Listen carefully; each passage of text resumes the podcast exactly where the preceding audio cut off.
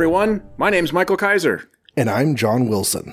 And welcome to another episode of Make Ours Marvel. This is episode 93 of Make Ours Marvel, where we are taking a journey through all of the old superhero comics of the Marvel Universe. And we are in the middle of the merry month of May, 1965. And mm-hmm. we're talking about the debut of a new series, not a new uh, title, but a new series within the title. Yeah, new well, not a new character either, but kind of a new character for us in terms of, you know, the protagonist of a story. Yeah. So you wouldn't really expect this to happen these days, which I guess you can also say of the person he's replacing. But in Tales to Astonish, the Giant Man and Wasp strip has given way to Prince Namor, the Submariner. Mm-hmm. Which, uh, you know, was a big deal at the time. He was a very popular character. And although he probably gets canceled f- sooner than anyone else that we're going to be talking about um, in this era of Marvel, except for the X Men. I think the X Men actually get canceled before he does. Um, you know, for a long time, he was super duper popular, and we're getting into his series today, tonight, and it's uh, Tales to Astonish number 70. So who's got this, Mike?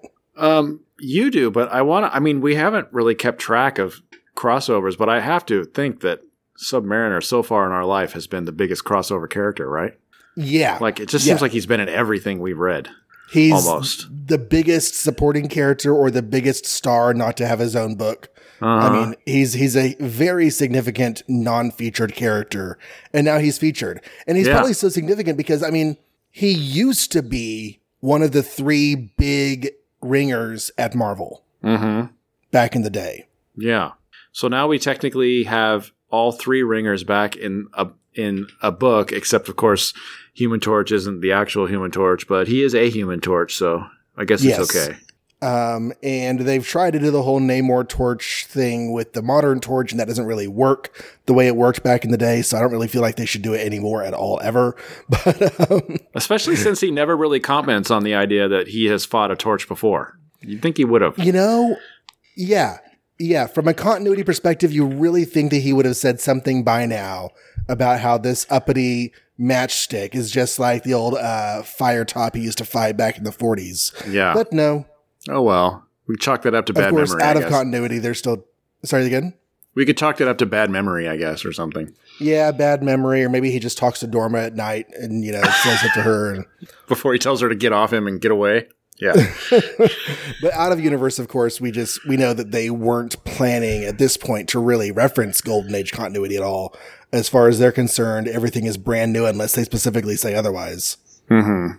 So um, this issue uh, was one of the ones that came out the first week, May fourth.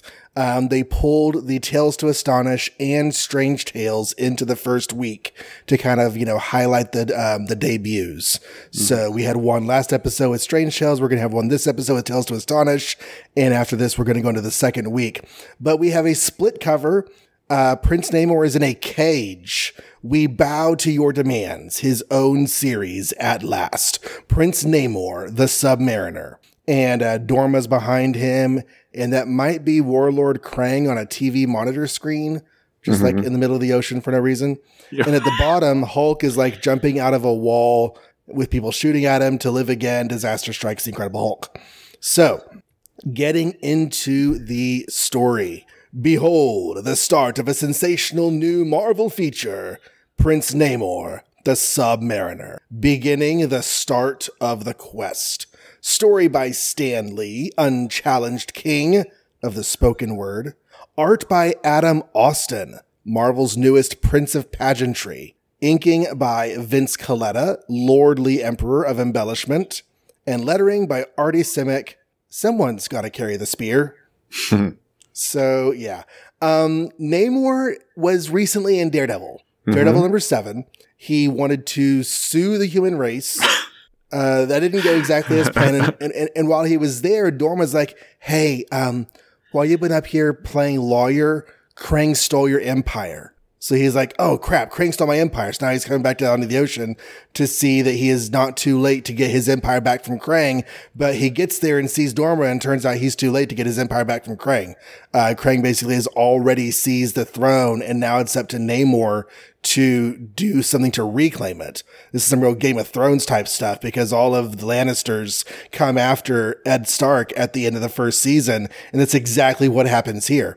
They all come after uh, all the soldiers of the of the realm come after Namor because he is no longer the rightful prince, and um, Dorma actually has helped to make this happen because she meets him in the way into, into town and basically is like, Hey, I love you. Do you love me? Circle one, yes or no. And he circles Imperius Rex and she's like, fine. Um, guards, he's over here, sees him. And she helps the guards. We're going to talk about this because I feel like this is not the first time she's done this. The guards take him before Krang and he's like, you're going to pay for taking my throne. And Krang's like, haha, I already have your throne and you're going to go to jail and nobody's going to care about you because you suck. So Namor goes and gets thrown in jail and he's laying there on the ground thinking about how much he sucks. Actually, I don't think the idea of Namor sucking has ever entered Namor's mind. I think Namor is always just like the greatest thing ever in Namor's mind. Yeah. But anyways, Dorma swims up to him on a dolphin's like, hey, Namor, um, so sorry I put you in jail. And he's like, fine, you're going to help me beat the king? And she's like, no, I can't help you beat the king. He's the ruler of, the, of, of, Atlantis. And Namor's like, fine then I'm going to have to go after the ancient scepter of, or trident rather, of Neptune. The ancient trident, which Neptune, god of the sea, has put away in some special place that no one knows, but he did leave clues to get to the first place. And if you go to the first place, you'll get clues to the second place. And if you keep following clues, then you'll get to the trident, but no one's ever done it because every clue is guarded and it's always really dangerous.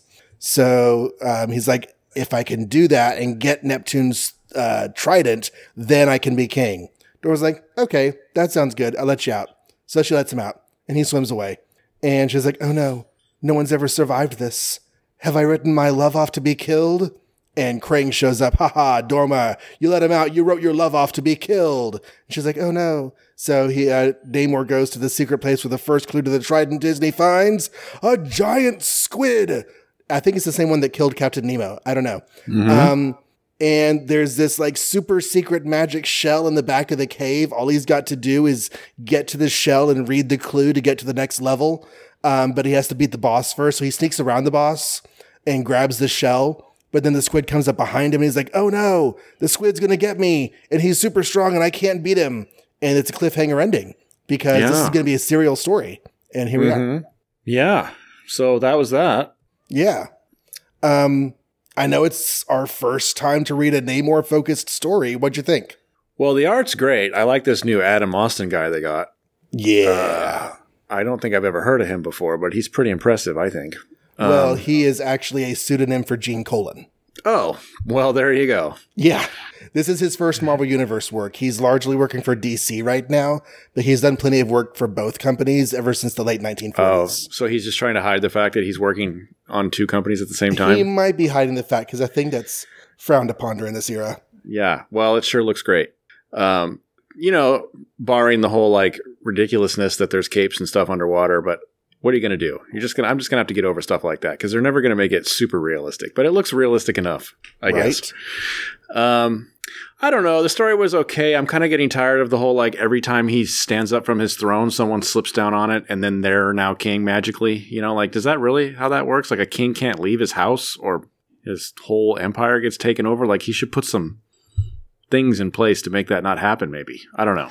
You would think so. I mean, it's like yeah, the king should be able to go traveling without being worried about losing his throne. Yeah. So how do they just take it over just because they sit on it? I don't know. And then I don't like the whole. Uh, I kind of didn't like the whole like uh, you know he who finds this trident gets to rule because how does that really? I don't know. What does that even mean? Like, what if you're just really good at finding stuff? Does that mean you get to be king now? Like, I don't know.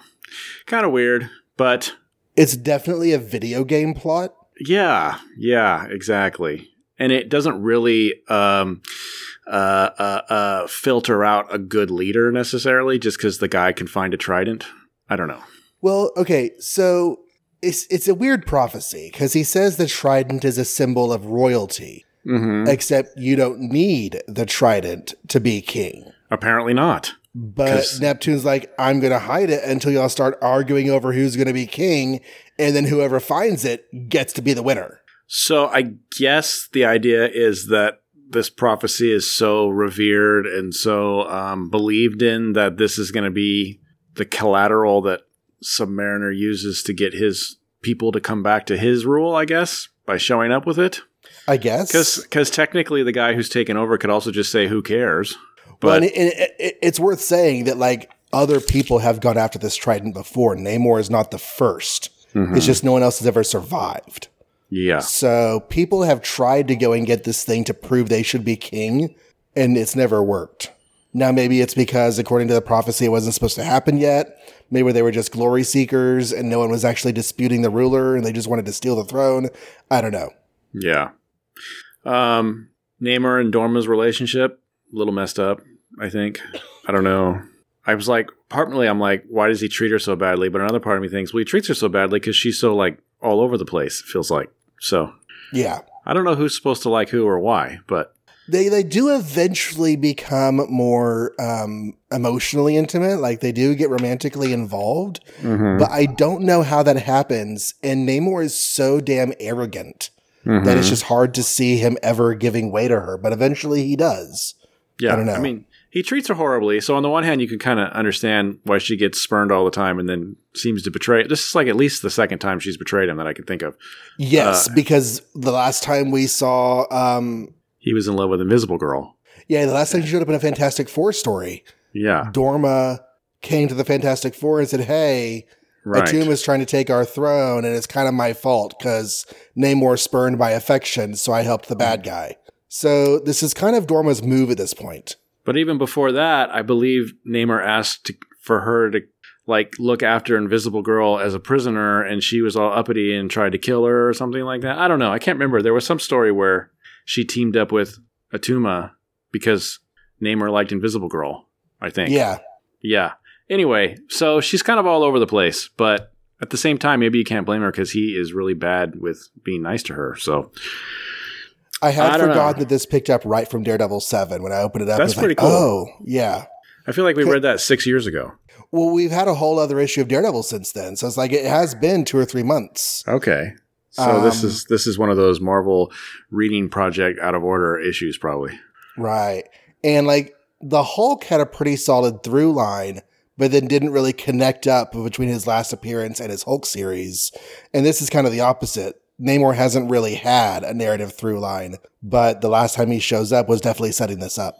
But I guess if if Namor and his entire cast and crew and storyline are all underwater, it doesn't really matter if he gels up with what's going on in Avengers right now because nobody's crossing over.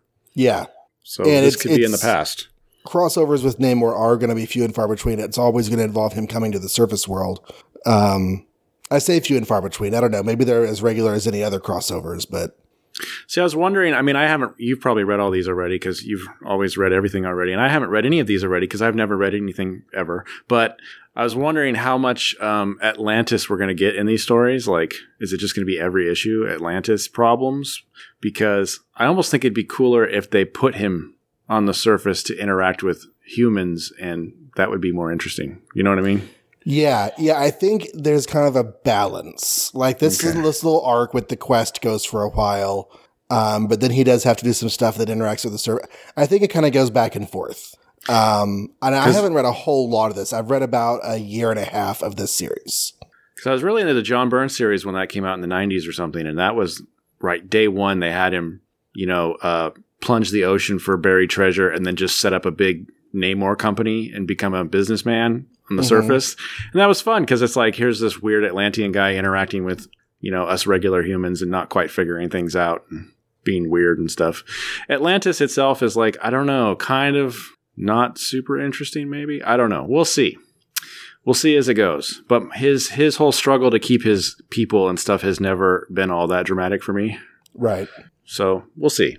I do kind of wish we had some like bones in the squid cave because they talked about how like people mm. have gone after this trident and the, this squid keeps killing them mm-hmm. it would be nice I, I mean it'd be macabre but it'd be nice to just like see some indications that other people have been here yeah, as serial as serial um, cliffhangers go, this isn't super stressful because who's the guy? What's the bad guy's name again? I forget. Uh, Krang. Krang has his people like seal Namor in. That's why he mm-hmm. can't get out. And it's like they seal him in with rocks. And I'm just thinking, yeah, but he's Submariner, so he can just like punch those rocks, can he? Because Right. he's like the Hulk underwater. So this should be no problem for him to get out. But we'll see. We'll see what happens. So I wrote just a couple of little things down because Namor, Namor is so Namor. Um, when he gets thrown in jail, he's laying there manacled and he thinks, Namor the First, bound and helpless, like the meanest subject of my realm. That is literally saying, oh no, they're treating me like a normal person. Yeah. And it's just like, oh my gosh. And then um, at the end of that, um, every chain has its weakest link. And so has Krang's chain of dark deception. Even now, that weakest link approaches in the form of my lady Dorma. And I was like, okay, Namor, you keep on with the exploitative thoughts. That's that's great. He's definitely a character. He's definitely got a lot of char- cool, strong character personalities, which is usually what makes him fun. I, we'll see if he can, if it's as fun when he's not like just a supporting character or a bad guy. Mhm. like he's the actual hero of the story. I assume he was like this in the Golden Age, though I've only read the one issue we covered. But Yeah, I mean, he's not the nicest guy in the Golden Age. Uh, No. I feel like he gets along with the Atlanteans more than he gets along with humans, but he's always just- been pretty arrogant and full of himself and thinks that he Mhm. definitely should rule. Yeah. I hope he realizes how good Dorma is being to him at the end here because he doesn't really deserve her. Doesn't seem like he is, but we'll find out, I guess. So, you know, Daredevil 1 was our last new title title. Mhm. And then we have this book and Strange Tales, which are the closest things we're going to get to new comics until Captain Marvel. Mm. Um, in 20 and- years. yeah. Yeah. And I guess their, their importance is boosted even more by the fact that all four of these strips between Astonish and Strange Tales, they all actually become their own comics in 1968. I can only think of one other backup strip that's going to start up before then. It's in the Marvel Universe. And it's only, it's in 1967. We're going to get a new backup in Thor. Of what? Inhumans. Are they really going to do Tales of Asgard till then? Yeah. Wow. I thought they'd be running out of stories pretty soon. Tales of Asgard goes for the better part of five years. Oh my god. That seems like too much. That seems like too much. I mean, I Well, like I like are- the I like the idea of like, you know, baby baby Thor tales and stuff, but now they're like just making stuff up. Well, where we are, we're getting to like this like quest And Uh-huh. it's just, you know, young Thor in Asgard doing Asgard things, not being a Marvel hero, but still being basically just doing Thor stuff. hmm And so But- it's almost like no longer Tales of Asgard with young Thor, it's just Tales of Thor in Asgard. Yeah, it's kind of like Submariner and Atlantis, and we get Thor in Asgard. Yep. And I'm not sure if he's more interesting in Asgard than he is on Earth, because you know there's relatability when he's on Earth. That's true.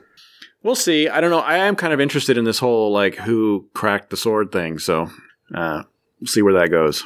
All right. Well, our quest has begun. Shall we Mhm. move on to see what the Hulk is doing? The Hulk is uh, dead. Remember? Oh, that's right. Bruce Banner got shot, Mm-hmm. which is And- why we're not really pronounced dead. Yep. Yeah. The Incredible Hulk to live again, our drama packed soap opera thus far. The leader, a very naughty super spy, captured the Hulk. The army, heroes all, located the leader's Eh. hideout and broke in. Heroes all. Well, yeah, Yeah. except for the ones that we know well. Right. And the Hulk, lovable as ever, turned into Bruce Banner and was hit by a fatal bullet. Enough? Okay, let's go. Take a Stan Lee story, add Jack Kirby artwork, mix with Mickey DeMeo inking and Artie Simek lettering. Presto, instant confusion. So, To Live Again is the title of our story. The army has infiltrated the leader's um, hideout and um, they're trying to find the Absorbitron, but it has been destroyed and the Hulk has escaped.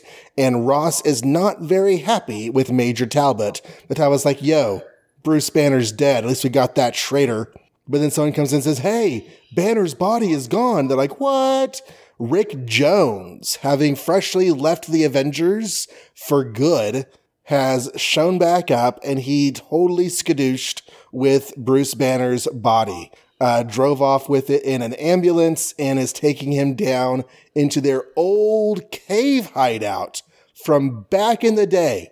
He puts Bruce Banner on the table and looks at the machines. It's like, it's been 84 years, but I think I still remember how to use this thing. He zaps Banner with gamma rays, The hope thing uh, being that even if Bruce Banner's body can't withstand a bullet hole, the Hulk's body should be able to. And Bruce Banner does transform into the Hulk, and the Hulk's eyes open. He sits up wakes up. Is like, "Hello, Rick. How are you, sir?"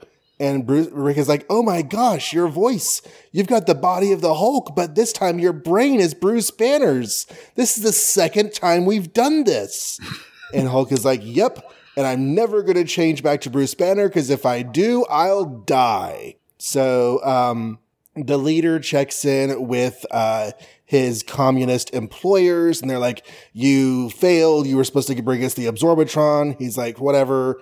Um, I can give you an even better weapon. It's just going to cost you one billion dollars. Dun, dun, dun. This time nobody laughs because Dr. Evil actually, you know, a billion dollars is a lot of money. Yeah. Um, what the uh, leader is going to sell them is a giant pink humanoid plastoid creature. One that is so big and so destructive and so re- irresistible that anybody would, would love to, to have it. So he uh, launches it and does a demonstration for the communist leaders.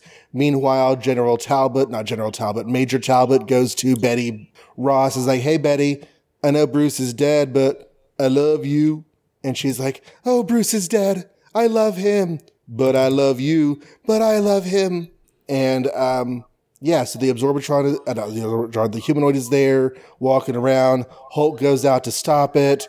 Humanoid picks up Hulk in his hand. They fight. Uh, the army launches missiles and rockets and planes at the humanoid.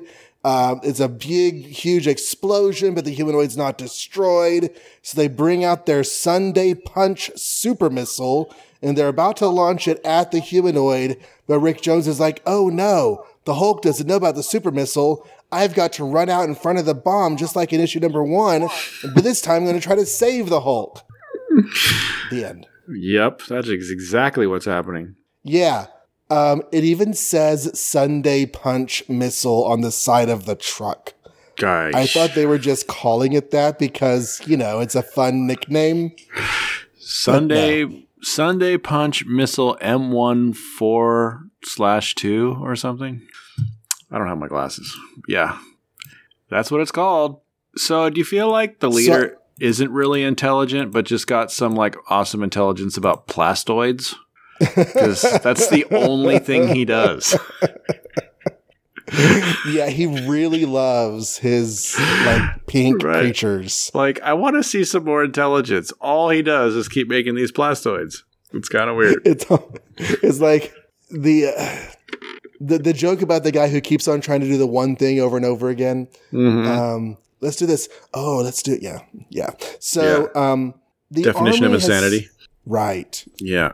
The army has found the leader's hideout. Mm-hmm. How do they know what the leader is? Do they say that he's the leader? Oh, they do. Mm-hmm. You're right. You know what else is random? This whole like plastic Hulk thing that's just standing there. That was also weird. I felt like they were going to do that because we weren't going to see the Hulk very much, but then we ended up seeing the Hulk quite a bit. Yeah, I was like, that went nowhere. It was just this plastic Hulk that the the leader made because he's all he knows is plastics. So yeah, he made a plastic Hulk, but then it didn't do anything. Do you think that maybe just maybe they're thinking people new readers are going to pick up the uh, the series, and so we should have the Hulk on the first page of the Hulk story? Could be. Yeah, there you go. That could be. I don't know. Um, I'm, I'm, looking at the last issue real fast to see if at any point like the leader challenged the military, but I don't see that happening. So yeah, why do they know who the leader is? Yeah, I looked. I didn't see anything. They shouldn't even know that he exists. Yeah, but somehow they do. Because Rick doesn't know the leader, right? I don't, uh, I don't think so. Yeah, so it really makes no sense. But they're all freaked out that the leader got away. Maybe it's all I, over his like diary or something. Maybe. Mm. He left like a journal, like Superman has the giant diary on the wall. Welcome to the leader's hideout on the on the doormat or something. I don't know. Today, today I drank milk. today I drank milk. Uh, um, today I drank expired milk because I'm not very smart. I really liked seeing the gamma ray machine from back in the day. Uh huh. That was kind of a cool callback. Yeah, I was like, oh, look at that flashback. So he gets. First of all, they never really explain why he went immediately from Hulk to Bruce Banner in last issue, and then got shot and killed. It, there's really no sign of where the bullet is, though they do say it's his head. I think somewhere. Is that why his head looks so funky on page four? I swear that man has three different faces on that page. Yeah, Kirby's um, Hulk rendition on that particular set of panels is a little odd. I hope Kirby settles into something with the Hulk because I do not love Kirby's Hulk face. He started out pretty good with the gray and all that, but then he's been weird ever since. Well, like the classic first issue cover, his Yeah. Hulk face is just dude face. Yeah. There's nothing really that unusual about the Hulk's face on that first cover. So, but anyway, okay, so he gets shot as a human and they gamma him, so he turns to the Hulk, and now he can survive the bullet. But won't, don't you think like he would just be healed because the Hulk heals That's what I think, although the bullet is still inside somewhere. Okay, so that's the problem. It's stuck in there. I would think so. So if he if he turns back into Bruce Banner, even if he were to heal on the surface, there's still a bullet lodged in his, lodged in his whatever. So really, matter. they should dig it out of him while he's the Hulk. Except the Hulk is invulnerable and you can't dig a bullet out of him. So oh well, exactly. Go through his nose maybe. Maybe I don't know. get get get Ant Man in here. Just do that Wolverine scene where he like cuts the thing out with you know pulls the thing out of his heart and then dies for a little bit and then wakes up. Yes, exactly do that. that. Do that through the nose. Turn off his powers for a little while. Yeah. So the leader wants money, and I don't know. I feel like the leader wanting money feels kind of gauche. Right. Like he should be above such petty desires for some reason. I don't know. Well, also because as he's asking for money, he's got a three billion dollar plastoid guy. Right. So how did he get all that money? I don't know. Maybe he wants a billion dollars to build another one. Like Ultron can just blink and then like transfer a billion dollars to anybody's account just because he feels like it. Because the money means nothing to him because he's a real villain. Right. But like leader asking for a billion dollars, that's just kind of lame. Like, come on, come up with something better. You're supposed to be a genius. Although I could think of a lot of genius things to do with a billion dollars. That's true, but I can. I feel like if I was that kind of genius, I could just steal a billion dollars. Why do I got to make this weird adaptoid thing and ask for money? I can I just hack into things and I guess there's no hacking in 1960 wherever we are, but or is there? I don't know. How come the leader can't just steal money? That just seems easier. But You would think. or make a make a really awesome pyramid scheme that everybody falls for. That's what I would do. That's what I would do. So you know how much a billion dollars is? No, a billion. Okay. Let's say that you're earning $250 an hour Mm-hmm. and you never spend any of it and you never pay taxes Uh huh. and you work full time Uh huh. Forty And you s- hours. and you started working when Jesus was born, Uh huh. you'd have a billion dollars now. Oh my gosh, that's a lot of work. That's a lot of dollars. Yeah. That's why people are freaked out about billionaires and how much they're Yeah. like dragon. Billionaires are dragons sitting on hoards of money. But we like dragons, so Not if we're the Hobbit. that's why we read The Hobbit, because we want to be the dragon. Talbot is so skeezy in this. Yeah, but um, um, um, the Hulk shows interest in Betty. When was the last time that happened? Seems like it's been forever. And by Hulk, I mean Bruce. I guess we can't call him the Hulk right now. He's kind of just Bruce. So Yeah, he's Bruce in a monster's body, but he like so what does he do? He's the Hulk, but he just goes to look at Betty because he's he like, knows he's, he's never going to see her again. yeah. Just before I leave, I might as well just do this three hops that it takes me to get to her house because I'm the Hulk now, and just look through the window. And then I happen to notice that Talbot's in there being a creep on her. But oh, I can't do anything about it. So bye. He almost is kind of glad. He's like, uh, you know, if she believes I'm a traitor, then maybe it'll be easier for her to say goodbye to me. hmm He's such a martyr. Oh yeah, You know, it would be easier if he just said, "Hey, Betty, Bruce Banner's the Hulk. Can you deal with it?" And she'd probably say, "Oh, of course I can, because your muscles are awesome." And then they could just date. right. And That'd Diddy's euphemism Yeah, for something. or something. But yeah, this was this was a thing. I mean, I, I like what Kirby's doing. Uh huh. Um, I feel like we haven't really had that much of a shift from what Ditko was doing, but Not really. And the introduction to the leader is cool, but I want to see some more leadery things. Like so far, it's just all this trying to steal stuff with plastoids, and I don't know. I want some more uh, uh, Doctor Doomy type ideal ideas. Maybe. and I'm kind of ready to get past the leader. Like even Yeah. if we ventured away from the leader, we keep coming back to him. uh-huh. Um, so he's been in the background the entire time we've been in this series, which has been almost a year now. Well, I think the Hulk, as popular as he is as a character, is one of those characters that doesn't have a great rogues gallery, so we might not see a lot of non-leadery things for a while. I want the abomination. Abomination or Zat or whatever the heck that thing is, or uh, that's all I can think of. The Circus of Crime. Boomerang has his first appearance as a Hulk villain. There you go. Boomerang is a notorious Hulk villain. Right. You know he doesn't have at his first appearance? What? A chance? Boomerangs. Oh, I was gonna say because the Hulk can't take boomerangs. That's really hard for him. Yeah. Well, it's good because Boomerang doesn't throw boomerangs in his first appearance. Does he call himself Boomerang? Yep. Wow. He has these little discs. oh my gosh. We'll see when we get there eventually. All right. Well, that book was okay. It was exciting to get a Submariner new thing, but it was kind of a bust otherwise for me a little bit. Yeah, a little bit. All right. Shall we move on to Sergeant Fury and his Howling Commandos number 20 that I have to do? He's back again. Oh no, they're back again. Oh Now we're- shoot, these guys. Now we're in May 11th, right? Yes, this, is, now second week. May 11th, and it's called Back Again, More Deadly Than Ever, The Blitz Squad Strikes. So, yeah, you remember those guys, in case you all forget, that Baron Strucker at one point created his own Howling Commandos that were designed specifically to counteract the individual Howling Commando members. Okay, And then he bef- did nothing with that. Before you get into this though, Uh huh. deadlier than ever. Are we allowed to sue for false advertising? right.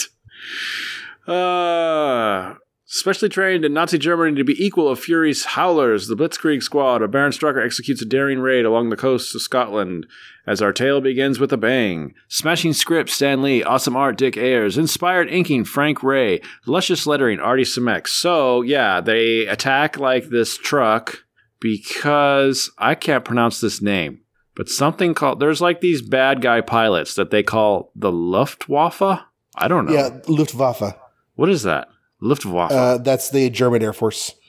okay, so German pilots have been captured. So what their plan is is to take over this truck, and they're in Europe or France or something like that. So there's castles, and these pilots are being held prisoner in the castle. So they're going to take the truck and pretend to be good guys, but they're really bad guys, and then they end up taking over the castle. Is essentially what happens because they're the Howling Commandos of evil. One of the guys they think is dead, though, the driver, is not dead, and he gets up and he reports it.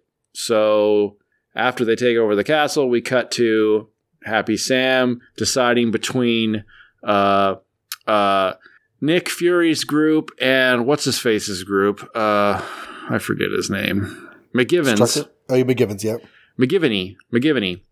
There's that guy McGivney that thinks he's better than Nick Fury. So there's this whole scene where like Happy's waffling between who to give it to, but of course he gives it to Nick because it's Nick's book, and McGivney doesn't like that, so he has his guys meet all all seven of them like meet Nick outside to fight, and Nick's like, okay, I'll fight you, but you know, um, he actually kind of talks him out of it, I think somehow, but I can't remember how. And then he kind of has this intro this internal thought of like, you know, back in the day I would have beat those guys up, but since what's her face is dead now, I'm kind of morose and don't feel like fighting all the time. So he's still kind of recovering from Lady What's Her Face's death last issue or a couple issues ago. I can't remember now. Last issue, I think.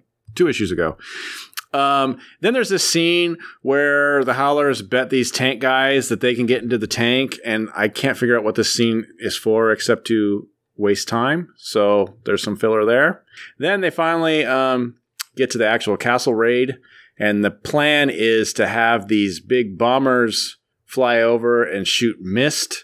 And Baron Strucker and his crew are tricked into thinking the mist is cover for parachuting, so they start shooting into the sky. But it's not really because the Howling Commandos know about this secret underground lair thanks to some, you know, informant guy, so they come in that way. And they work their way up through the castle. So they have to fight uh, the pilots that are now released. They have to fight a bunch of, you know, German guys. It's all a bunch of shenanigans. Um, then they make it to the top. Uh, and then they have to fight the Blitzkrieg, and just like the last time, the Blitzkrieg don't really have any identity or uh, you know reason for existing. So I can't really figure out who's fighting who, but it doesn't really matter. Lots of bombs trading. Um, and eventually, it gets down to uh, uh, uh, Nick and Baron, of course. Those are the only two we care about. And the Baron has a sword, and Nick has a chair, and the Baron chops really hard into the chair, and then Nick like throws the chair that takes the sword, and they get into a fist fight. Um, and Nick totally beats him up. Um, and then they head back. Hans is there, and he's all like, "Yay, they're awesome!" And um, I think that's the end. I don't really know. Nothing else happens. Yeah, basically. Yeah. They they attack Strucker and the Blitzkrieg squad, and they win. yeah. it's a very straightforward issue, more so than Mhm. usual, except for the weird tangents. And did you notice that like we don't actually even see hardly any of the Blitzkrieg squad? I can't Like the- tell who the Blitzkrieg Squad is. So yeah, I agree. I don't The know. guy with the uh, the Patrick Troughton Doctor Who hat is the only one I even recognize as being part of the squad. I guess on the last page we have several people in a special blue shirt. But during the course of the story, I did not recognize anyone as being actually part of the squad. They were just well, the pilots have blue shirts too, so that's the problem. Like the bad Oh, guy yeah. pilots that are freed. So you're right. Like just like last issue, where they make this big point of like we're gonna create our own negative Howling Commandos, but then I don't know who any of them are. yeah. It's just There's kind one of panel where weird. it's like immediately followed by Manfred, Fritz, and Ernst. And I'm like, I don't know which one is Manfred, which one is Fritz, and which one is Ernst. And there's nothing to distinguish them. Um, yeah, there's like no panels of like you know Gabe with his trumpet squaring off against Big with his clarinet, you know, or anything like that. They didn't even just- take the time to like remind us in like one page No, who the individual guys were. no, yeah, it's So, a real it's a real squandering of an idea because I like the idea a lot. Right. I think- to get I a think- dark mirror of the good guys, Yeah, right? because when we first were introduced to Baron Strucker, we both decided that he was supposed to be a bad guy, Nick Fury, right, right down to the eyeball and everything, you know. hmm and that makes a lot of sense. And so then that, that, them to have their own elite squad that's handpicked to like to combat Nick Fury's elite squad, that's brilliant. But then they don't do anything with it. It's so weird. I'm not entirely sure they even come back. They might have one more appearance, but this might have been it. Yeah, huge waste, huge waste. And I felt like this issue more so than usual was just very kind of straightforward and with these weird like the whole McGivney thing and the whole like trying to get into the tank thing was just like sort of wasted paper. Like they had no story, so they were just filling it. Maybe. And they could have used that space to, like I said, you know, remind us, you know, get, let us get to know the, these bad guys a little bit Mhm. more. But um, Give them different costumes or something. Did Strucker have that long scar before? I meant to go back and look, and I didn't. I believe he's always had the scar, yeah. Okay. In my mind, his face is like covered with scars because there's this one scene decades later where his face kind of looks like it's all cracked up, like a shattered pane of glass or something. Um, but the one long scar over his bald head. Yeah. And it's a little bit weird because we usually, when we have a Sergeant Fury issue, it usually leads off the episode. But um, even though it's leading off this week of release, it is not the first part of the episode. Well, we had some weird shakeup like a couple episodes ago, I feel like, because I ended up covering the same book twice, which is unusual for us. Yeah. But that was Sergeant Fury. yeah, I really don't have a lot to say about this issue, unfortunately. I mean, it was nice to have a little bit of a callback to his girlfriend's death. Like, they didn't just drop that completely, which Mhm. is cool. But that's like the only note I really have. I guess that means it's time to get suspenseful. Yeah. So That's we got fun. Iron Man and Captain America, hmm uh, the Sentinel and the Spy, with uh, Captain America fighting a guy with a water hose for an arm, and um, Iron Man kneeling in agony if a man be mad. Well, geez, I'm never seeing that cover the right way again. That's what it looks like. It is what it looks like now that you say it that way. It's supposed to be him holding a gun, but it's a bad tangent. Yeah. Yeah, yeah, yeah. Bullets don't do that. well, and it's coming right out of his shoulder, so it's kind of weird looking. Yeah. I guess water hoses don't do that either, but still. well, invisible guns do, or whatever it's called. I guess so, yeah. Okay, so Iron Man's first. Mm-hmm. because there's only like one or two times where he's not going to be first. If a man be mad, we uh, open on a page of Tony Stark walking down a Steve Ditko uh, pathway with all these monstrous, fiendish faces behind him. No, you're not seeing things. Just happen to have a ringside seat to what's going on in the tortured mind of Tony Stark. The real question is Has our hero finally flipped his lid? A story so wild it could only be conceived by the merry Marvel madmen. Edited by Stan Lee, who hasn't slept since. Written by Al Hartley, who never could sleep. It's been a while since Stan Lee didn't write an issue. Yeah. Art by Don Heck, who was under sedation. Inked by Mickey DeMeo, who couldn't have visitors. And lettered by Sam Rosen, who knows. Whoa, that was ominous. Yeah, I think it's supposed to be who knows. But no, it's Oh. Sam Rosen, who knows. Uh-huh. It's like, um, It's all Who's in the that? tone. who's that girl from House of M who joined X Factor? Oh God, I don't know. blonde girl and then she like she's an adult and she dates Jamie and she she knows things like that's her power she knows Oh. things anyways That's a handy power. yeah yeah Knowing is half the battle, I hear. yeah the other half is red lasers and blue lasers all right so Tony Stark is uh, back bigger and better than ever before Happy Hogan is also back on the job after having um, you know worked out his difficulties with Tony uh, Pepper Potts is extremely happy to see Happy. And Tony's like, Yeah, I really shouldn't get in the way. I really kind of want to, but I really shouldn't. Cause, you know, I've got this whole iron plate thing going on. Um, so he tells the the would be couple that he's gonna go step into the lab and do some work on some stuff. Meanwhile, at that very moment, Tony Stark's cousin, Morgan Stark, is having a conversation with Count Nefaria. Count Nefaria has given up his costumed look from last issue to go back to his cape and robe and beard. And um, evidently, Morgan Stark owes him money from gambling debts. And uh, Nefaria really, really wants to collect. So he's like, if you can um, help me, I don't know, ruin Tony or something like that, ruin Tony Stark or ruin Iron Man, I don't know, uh, then I'll, I'll be able to forgive you. So yeah, Morgan, Tony Stark. Yeah, it's Tony. So Morgan goes to visit his his cousin Tony. Hey, cousin Tony, how's it going? Hey, cousin Morgan, you need money again? Um, Tony drives out and is investigating like this rocket in the middle of the forest. He turns into Iron Man, and then Morgan Stark is like also at the rocket in the middle of the forest, and he's there. We don't exactly know why. Iron Man goes into the rocket. He wonders what's going on. There's nobody inside. He goes out and calls the authorities. But when they arrive, the rocket's not there. It was a plant by Morgan Stark. And, um, but Tony Stark is the one who calls the authorities.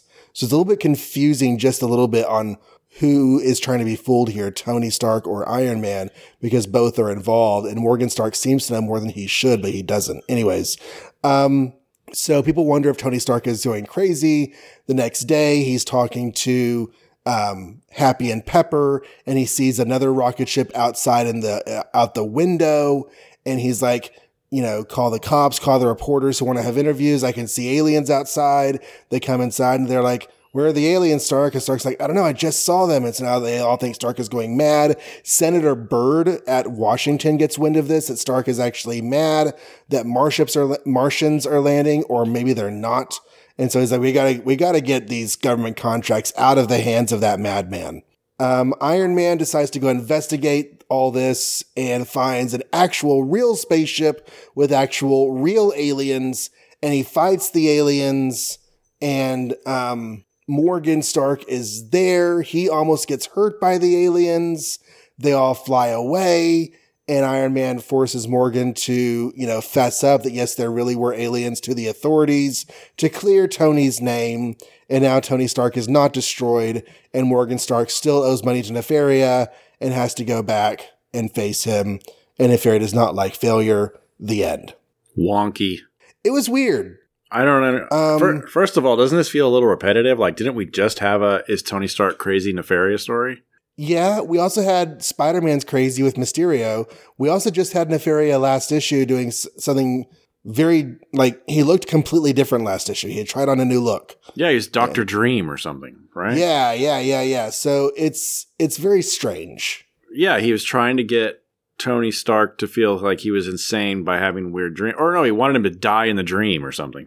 That's what it was. If you die in your dream, you're dead for real. It's not Red Elm Street. Why does he hate Tony Stark? I don't know why. Because he seems like he should be hating the Avengers or something, but he seems to really be after Tony Stark all of a sudden. Well, he lost his role in the Maggia. Hmm.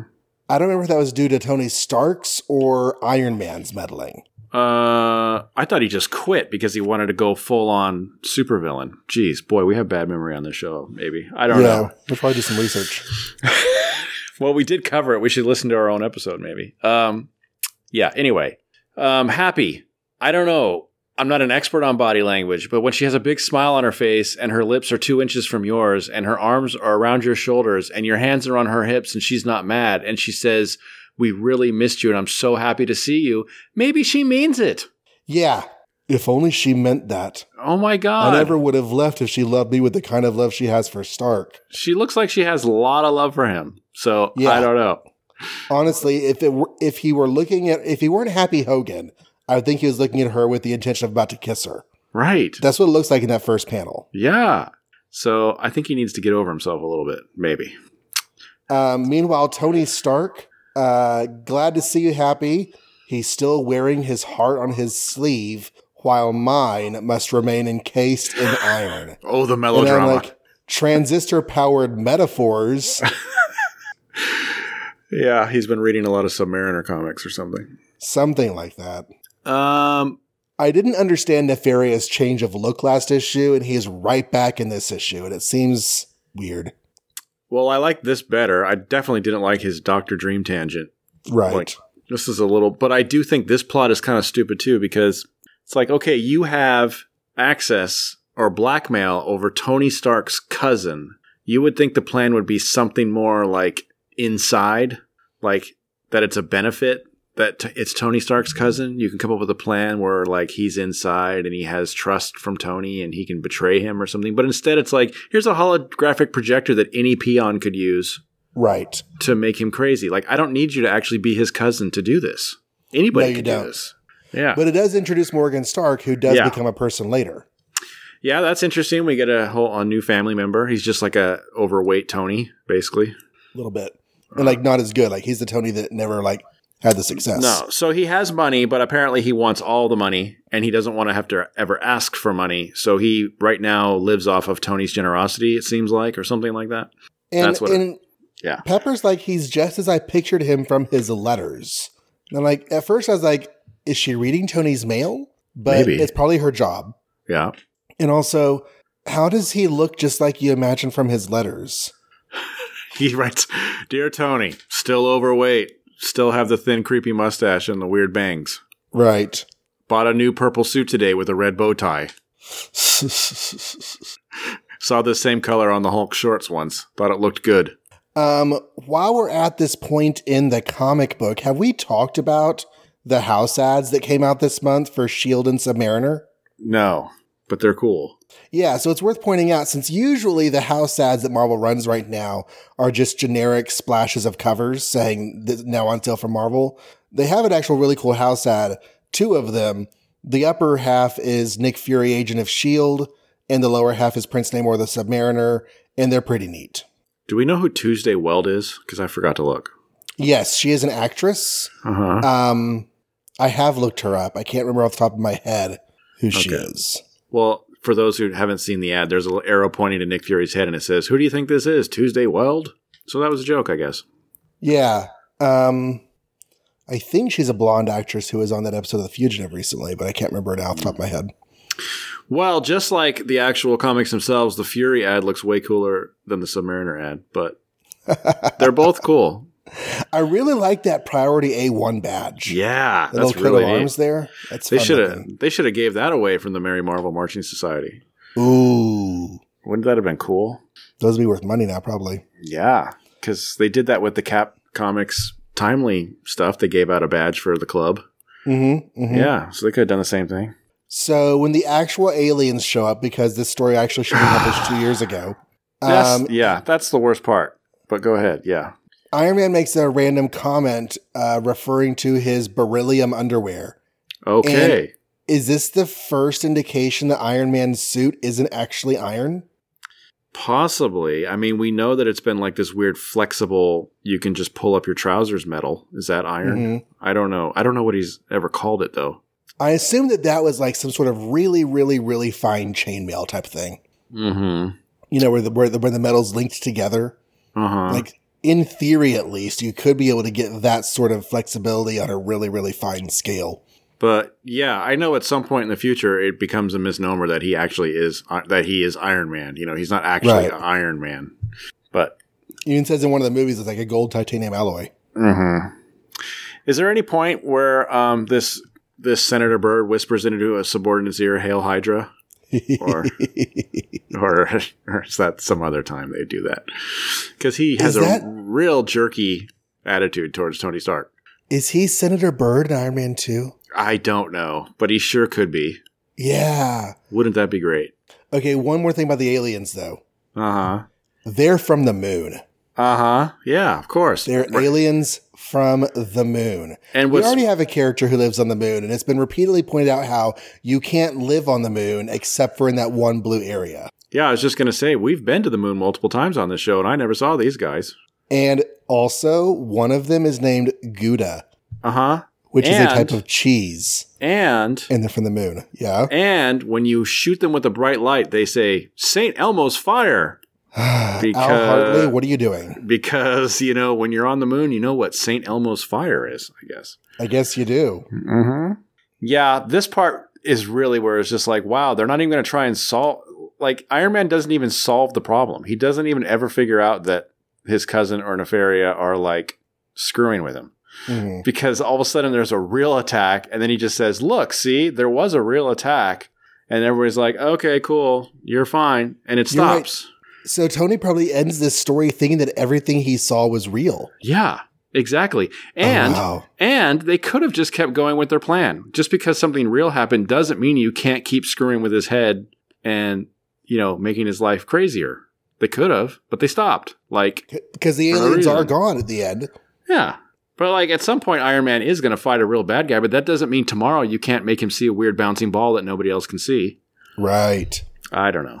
It was just kind of a weird story. And and and does Malcolm Stark now just die because it seems like you can't go back to Nefaria and have failed and owe him money and live? But Well, he's Well- going to live. he's gonna live because you said he's a introduced character, so Yeah. um, seems like he's gonna die by this last panel. But well, Morgan Stark is one of those names I've heard a lot. Mhm. I do think he becomes a, a, a nemesis for Tony later, like more something of actual, you know, Mm. repute. uh-huh. And Tony Stark's daughter in the MCU is named for this character. oh wow, that's real insulting to her. A little bit. I don't know exactly what the reasoning was on that, but yeah, she's little Morgan. Oh, I never realized that. Okay, And I thought that Tony had an interesting perspective on Senator Byrd. At the end of the story, he, he talked about how he doesn't see him as an antagonist. This is just someone in his life that he has to deal with and maneuver around. Senator Byrd is doing what he thinks is right, and Tony Stark just has to deal with him. that was cool. But he also says the senator's a dedicated man doing his job as he sees it. I just wish I could let him know in on my dual identity. Then he would understand why I act as I do. And I was wondering, what does he mean by that? Because he's not like Bruce Wayne, you know, Golden Age Bruce Wayne, where he goes around acting like he doesn't care about things. He runs his company well, doesn't he? Mm-hmm. So what is he doing as Tony Stark that Tony feels the senator uh, rightly des- despises him? You know what I mean? Well, I think there's been there's been several things recently where Tony's had to like back out on stuff because of Iron Man shenanigans or That's true. pretend he was dead or whatever. yeah, yeah. Okay. But as uh, you know, no, mostly Iron Man or Tony Stark doesn't act like an idiot on purpose or anything. But Count Nefaria is essentially done for this podcast. Oh, we good. might get to his next story, which is a two-parter in the X-Men, hmm but then he doesn't come back until the revival of the X-Men. And then he's Superman, or when does this Uh, happen? no, whenever he comes back in X-Men 94, he's still just Nefaria. Okay. Nefarious. It's really amazing to me that he exists like this because I never knew that. To me, when you say Count Nefaria, I always thought of him as the Superman guy. So And I've never even read any of those. So to me, he's just like this this weird, like old fashioned dressy dude who used to rule the, the mafia and now it doesn't. I think the first time I was introduced to him was during that Cosmic Spider-Man storyline. You never read that? Oh, you know, I may have read him. in- I may have read him in that, but he became Captain Universe, and I think Yeah. he, he fought like Hulk, Magneto, uh, Count Nefaria, like pretty much every heavy hitter he fought because he could. So that was Mhm. fun. That was kind of fun.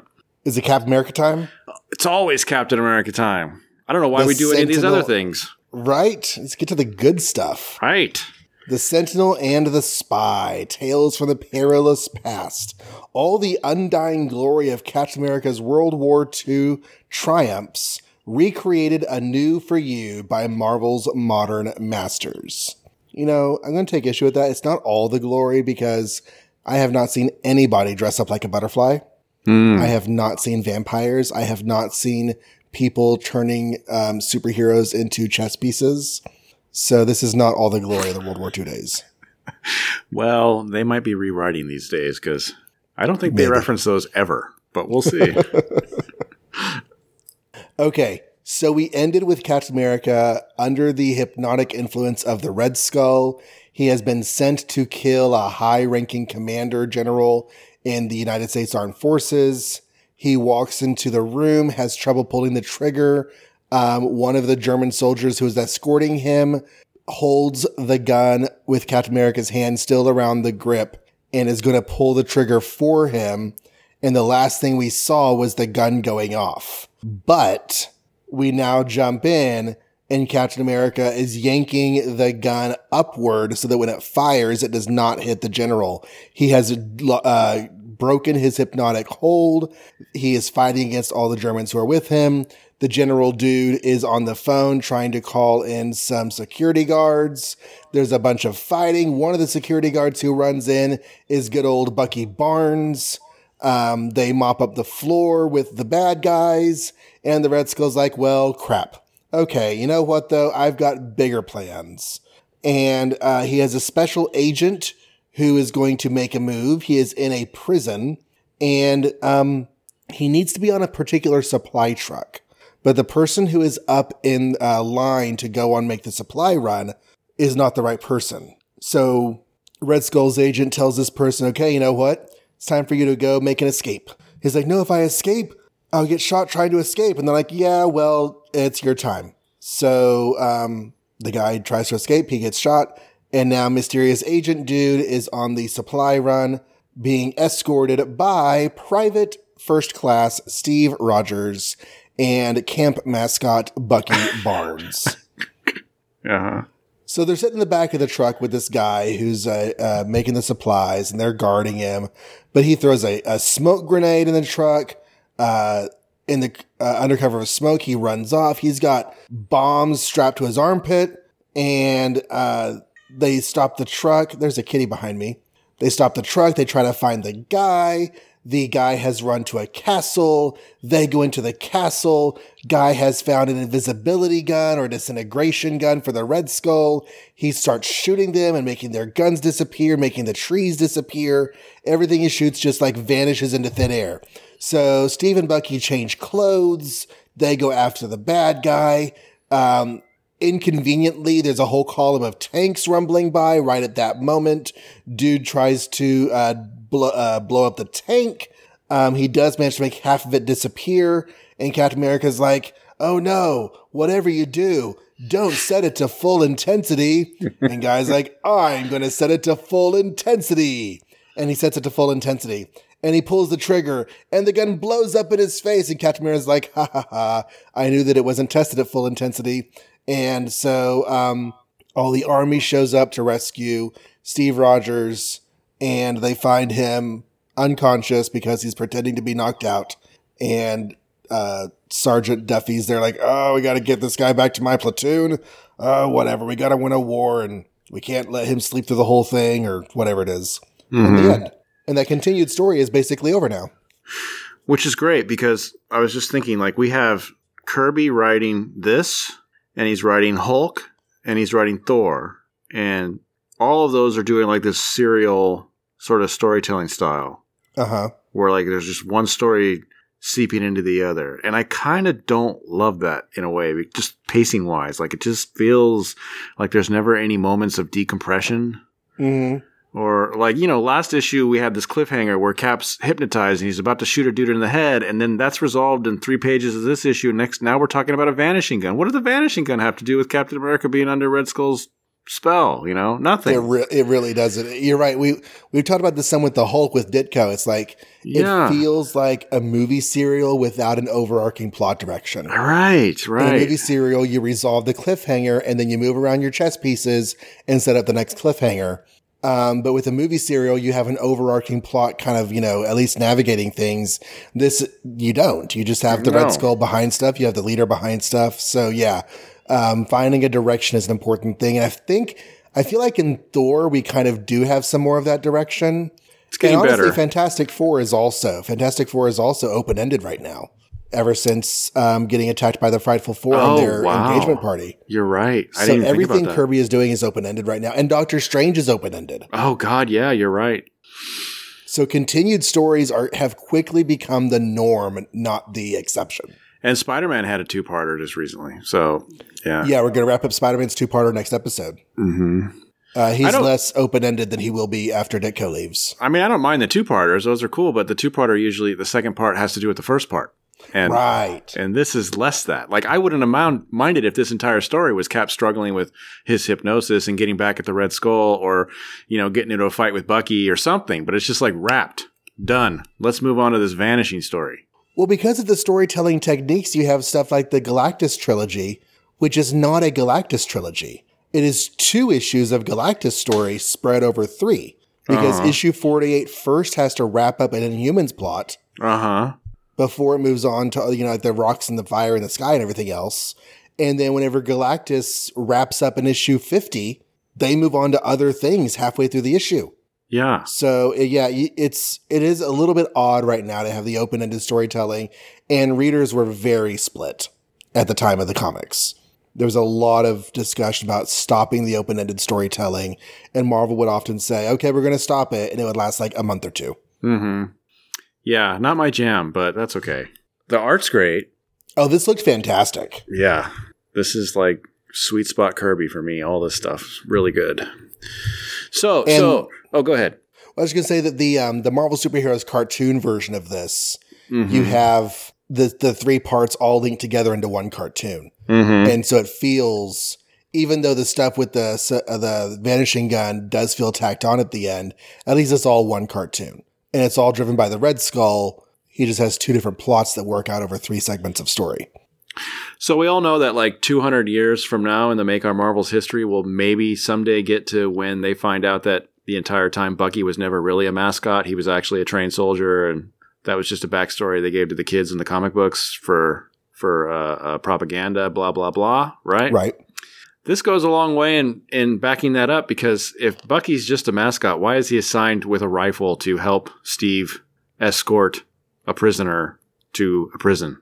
right You know what I mean? Seemed kind of weird.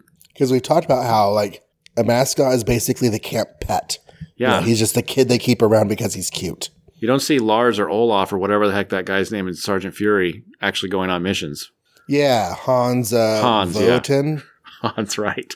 And you know i watched the first season of M*A*S*H last year and they had a basically a mascot that boy Uh, who like make their drinks for them right. So it So- happens, but I guess. So, but Bucky actually gets a uniform and a gun and an assignment, and they don't really And- explain that. So you could just explain that as that's because he's actually a soldier. And I was looking at his thought balloons on page three Mm-hmm. because I wrote down, you know, he thinks personally I like the idea of a big shot general being grateful to me. Uh-huh. he's on this run with with you know he's undercover, he's in uniform, uh-huh. and it does feel different with the retconned older military trained Bucky. That was a great thought balloon, though. That made me laugh because Yeah. right right before that, Cap's like, "Not at all. We don't need thanks. We each serve freedom in our own way." And then Bucky's like, "Eh, I wouldn't mind if you kissed my butt a little bit, but that's okay." Um, Vanishing Ray. the guy oh, is, yeah, oh, go ahead. I was just gonna say Vanishing Ray, just like first uh first Avenger, it's like, yes, it's a cool gun, but it's still a gun. How is it gonna take over the entire world? You still have to point and shoot. And when I point and shoot back with my bullets, you also die. So what's the difference? Ever since you said that the first time, I have thought about that every time somebody has a death ray. Mm-hmm. I mean, it's at the end of the day, a gun is a gun. Yeah. And whether it's a phaser pistol or a pistol pistol, Yeah. it kind of basically does the same thing. It kills people. Yep. if you can make non-lethal guns, then you're doing something interesting. Yeah. And that's why you have, you know, things like tasers and the stun setting and all that other stuff. Yeah. Now you can not kill somebody when you shoot them. Mm-hmm. I really wish that there was some sort of like even less harmful, like something that would just like grab somebody or stop them or whatever that like, you know, we could use with Have- our children. Have you ever seen uh, that movie, The Mystery Men? no. Okay. Well, there's an inventor there that, and he's like, he specializes in non-lethal weapons. They're like non-lethal, but then like all his weapons literally are non-lethal. They just stop you in a weird ass way, but they don't hurt you in any way whatsoever. So Well, that's great. yeah, that reminds me of that. We need we need non-lethal weapons. Did you think that the guy trying to escape actually did get shot and killed until Stan Lee wrote the script? And then it was just like, oh, let's just shoot him in the leg. Yeah, I do because I feel like after the first issue of this cap stuff, like they've gone out of their way to make nobody die. Like Red Skull's not killing anybody. These soldiers aren't killing anybody. It's just kind of weird. Like there was this mandate: don't kill in our comics it's a anymore. war. Yeah. Can't kill anybody in a war comic. Now that said, I do believe that off panel, or you know, Bucky shot somebody's face off off panel last issue, but that's okay. That was kind of cool. My last comment on this story is that taping things to your armpit hair Mm-hmm. is a bad choice. Taking that off is going to hurt. And how bad are these soldiers that they kill one guy or shoot him in the leg, put him in the morgue or wherever they put him, and then the other guy can just take his place. Nobody frisks him, nobody searches him, nobody notices that he's not the same guy. That's pretty bad soldiering, kind of. Definitely bad. But yeah, so that's Captain America. Well, what does this remind me of? This bit where he says, "Don't use full intensity," and then he does and dies. Like, wasn't that from a story? Something, some like Winnie the Pooh or something. I don't know. It really, I'm really trying to remember what this reminds me of, but I couldn't put my finger on it. You know, you're right, and I can't think of it either. Brer Rabbit. It just popped in my head. Whatever you oh do, Oh don't throw me into the briar patch. Don't throw me in the briar patch. That's what it is. Okay, that was driving me crazy when I read that panel. Okay, Brer Rabbit's totally a thing. yeah, a really racist thing. Okay, All right. So That's it. Those are our three issues. Hey, guess what? hmm. Oh no, that's next episode. Never mind. Well, It's not the so- end of the month yet. No, it's not the end of the month yet. One more to go, and then we'll wrap up uh, May. So what are we going to cover next week? Oh, what we're going to cover next week is the Fantastic Four number forty-one, where the uh, uh, uh, you know Ben Grimm who quit, he's going to try and fight them now for some reason. Amazing Spider-Man number twenty-seven, part two of of uh, you know Green Goblin and that guy's vying for the position of power in the city thing. Avengers number eighteen, they fight communism. I think. So that's it. Those are your three assignments. All right. Uh, let's see who has followed us recently and try to figure out who is out there following us.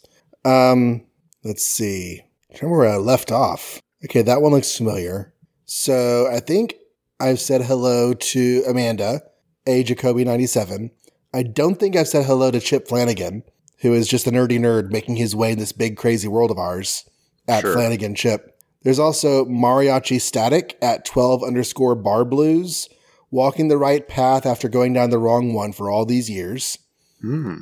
Ila- Ilapa Kiplaki at Kiplaki, who is some French guy. Patrick Kirkoran at Patch Kirkoran.